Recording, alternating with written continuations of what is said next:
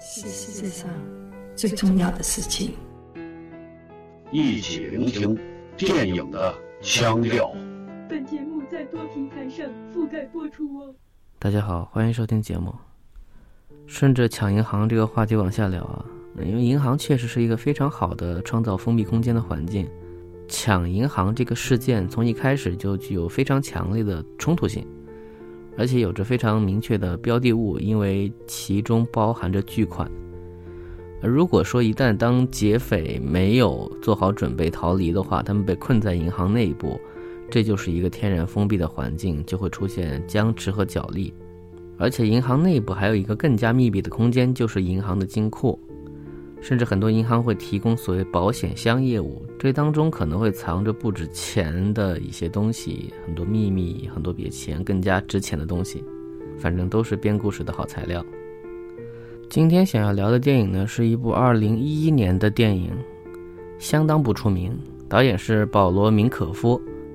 这个大哥呢是个加州男孩，从小生活在那个 Bay Area 湾区吧，离唐人街也不远。所以他对于中国文化还挺亲近的，而且娶了一个华裔老婆。呃，他是小时候学画画，然后进了迪士尼做中间画师，所以他成名作也应该是他个人，比如说地位最高的作品是跟人合导了《狮子王》动画版。离开迪士尼之后，他和索尼合作拍了《精灵鼠小弟》这个系列两部吧，在当年来看的话，他的那个特效效果是挺不错的。而在中国观众面前最广为流传的，要算成龙、李连杰的那部《功夫之王》。所以你看这个人的履历表，发现这个人拍的片子全都是偏向于喜剧之类的，而且他干的也还不错。所以他在二零一一年自己导了一部小成本电影，叫《捕蝇纸》（Fly Paper），是一个银行抢劫题材，基本上通篇的故事也就发生在银行当中。呃，捕蝇纸作为一个意象，大家一想就很明白嘛。那种普通的纸放在窗台上，苍蝇落上去之后，只要有一条腿被粘住，苍蝇就走不掉了，就是用来比喻他们这个故事当中的情况。大致其的剧情呢，其实也很简单，就是说有一个男主角，他本来要去银行换钱，银行快下班了，在银行换钱过程当中呢，碰到了阿什利·贾德演的那个银行女职员。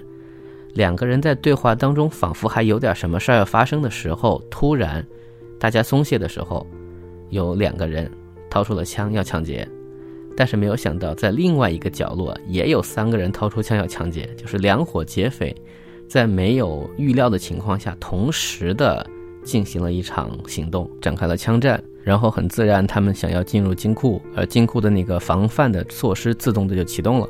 有限的几个人就被局限在一个小舞台当中，然后随着他们僵持不下呢，男主会跑出来调停说：“你们如果这样还要互相杀下去的话，那可能都走不了了。大家暂时又转为合作模式，并且他们通过交换信息发现，他们之所以都会来这个地方，是因为受到同一个线人的指引，而这个线人到底是谁指使他们的？”以及我讲到这里，大家肯定会觉得男主角既然会跟他们搅在一起，毫无惧色，他会是个普通人吗？所以再讲下去就完全露底了，我就不说了。所以这部电影的类型虽然是个动作片，每隔一段时间都会有翻转，都会有意外产生，但是它绝不是那种所谓高智商烧脑要让你大呼上当的那种电影。虽然到最后肯定会留一些梗，它的总体是要拍一个。有点胡闹的喜剧，在过程当中充满了意外的死亡和意外的较劲，很多人物的性格也都是做的很卡通的，尤其是当中两个笨贼，他们两个之间那种斗嘴的状态，纯粹是有点像鹏鹏和丁满了。里面有一个演员是我个人非常喜欢的，蒂姆·布雷克尼尔森老师，很好的甘草演员，真是一点都不红。但如果你看到他的脸，你总会想起，哦，他可能是演过这个或那个。男主角帕特里克·德姆西呢，在电影这块的成就不能算是特别高啊。其实他形象还不错，而且张弛有度，在这个片子当中的喜剧感也很强。但是好莱坞人才太多嘛，反正我对他印象最初建立是来自于他演《实习医生格雷》这个热播剧的男一号，也不能叫男一，他其实主要是跟女一有 CP 戏，演了好多季。电影的话呢，最大片的比如说《变形金刚三》，他演了那个人类大反派，也没有什么特色的戏。男主的戏除了这一部之外，我有印象的就是迪士尼那个恶搞自己的《魔法奇缘》，但那个戏的主要的点其实在女生这边嘛，所以她的发挥算中规中矩，反而不如像捕蝇纸这样，她有足够能放开自己的地方。反正这部电影的话呢，你是如果有兴趣，不要去查什么剧透，也不要去有着较劲的想法，因为当年我也是毫无期待，查到了看到了，还挺有意思的，是能给你带来一些有趣的时光的。呃，当然有一点我必须要说啊，随着时间的推进，很多所谓在当年看来正常的搞笑的方式，现在可能是有点尬的。这点我觉得跟每个人看片量有关系。但是很多年过后呢，想起《补音纸》，我的总体感受还是挺好的。而且因为它确实太不出名了，如果恰好没看过，是可以去找来看一下。那么在这个节目的最后呢，我顺便再捎带手的再加一部电影的介绍。觉得他应该不至于能够够得上完全单独做一期节目。这部电影叫《抢银行指南》，或者叫《如何抢银行》（How to Rob a Bank），类似于这样的一个名字吧。它是零七年的作品。像我刚才说的，就是银行的金库是一个更好的一个封闭空间。那么这部电影呢，是拿金库这个空间在做文章。它讲的就是一个小毛贼阴差阳错的冲到了银行的金库里面。绑架了女职员，把她绑在椅子上，但她又出不去了。然后他要和外面的警方进行交涉，以及最外围还有着本来准备打劫银行的一群人。这个片子从头到尾基本上没有什么动作戏，全是在打电话和在斗智，还有双方不停角力，相互的去协商。其中有很多部分是展现男主角的才智的。这部电影呢，它在风格上有点学盖里奇，它是个话唠加快速剪辑片儿。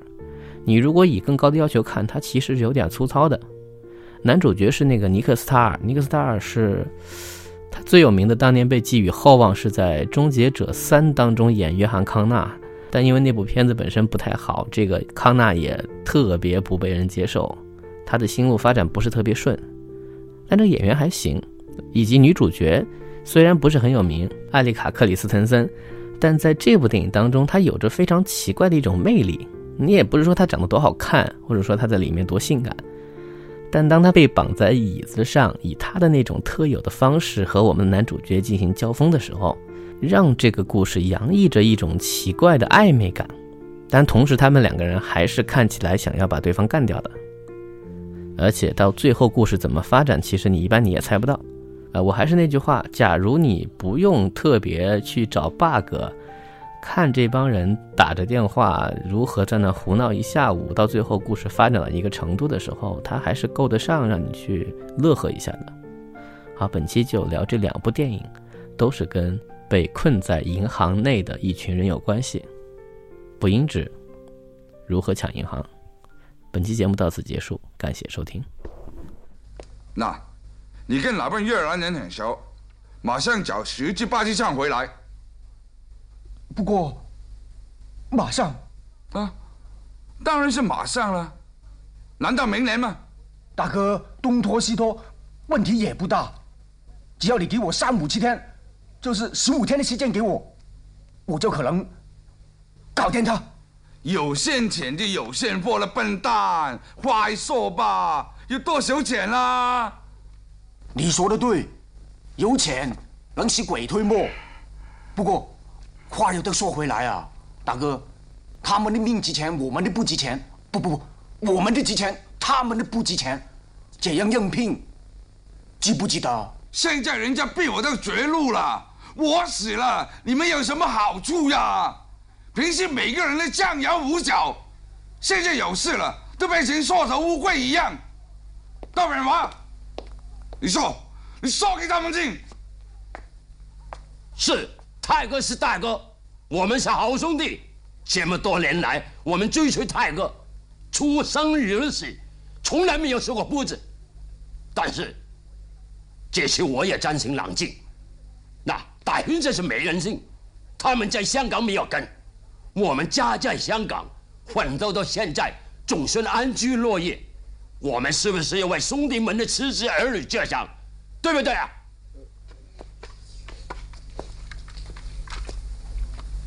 大哥，你要冷静一点。大哥，先拖住行不行？花姐。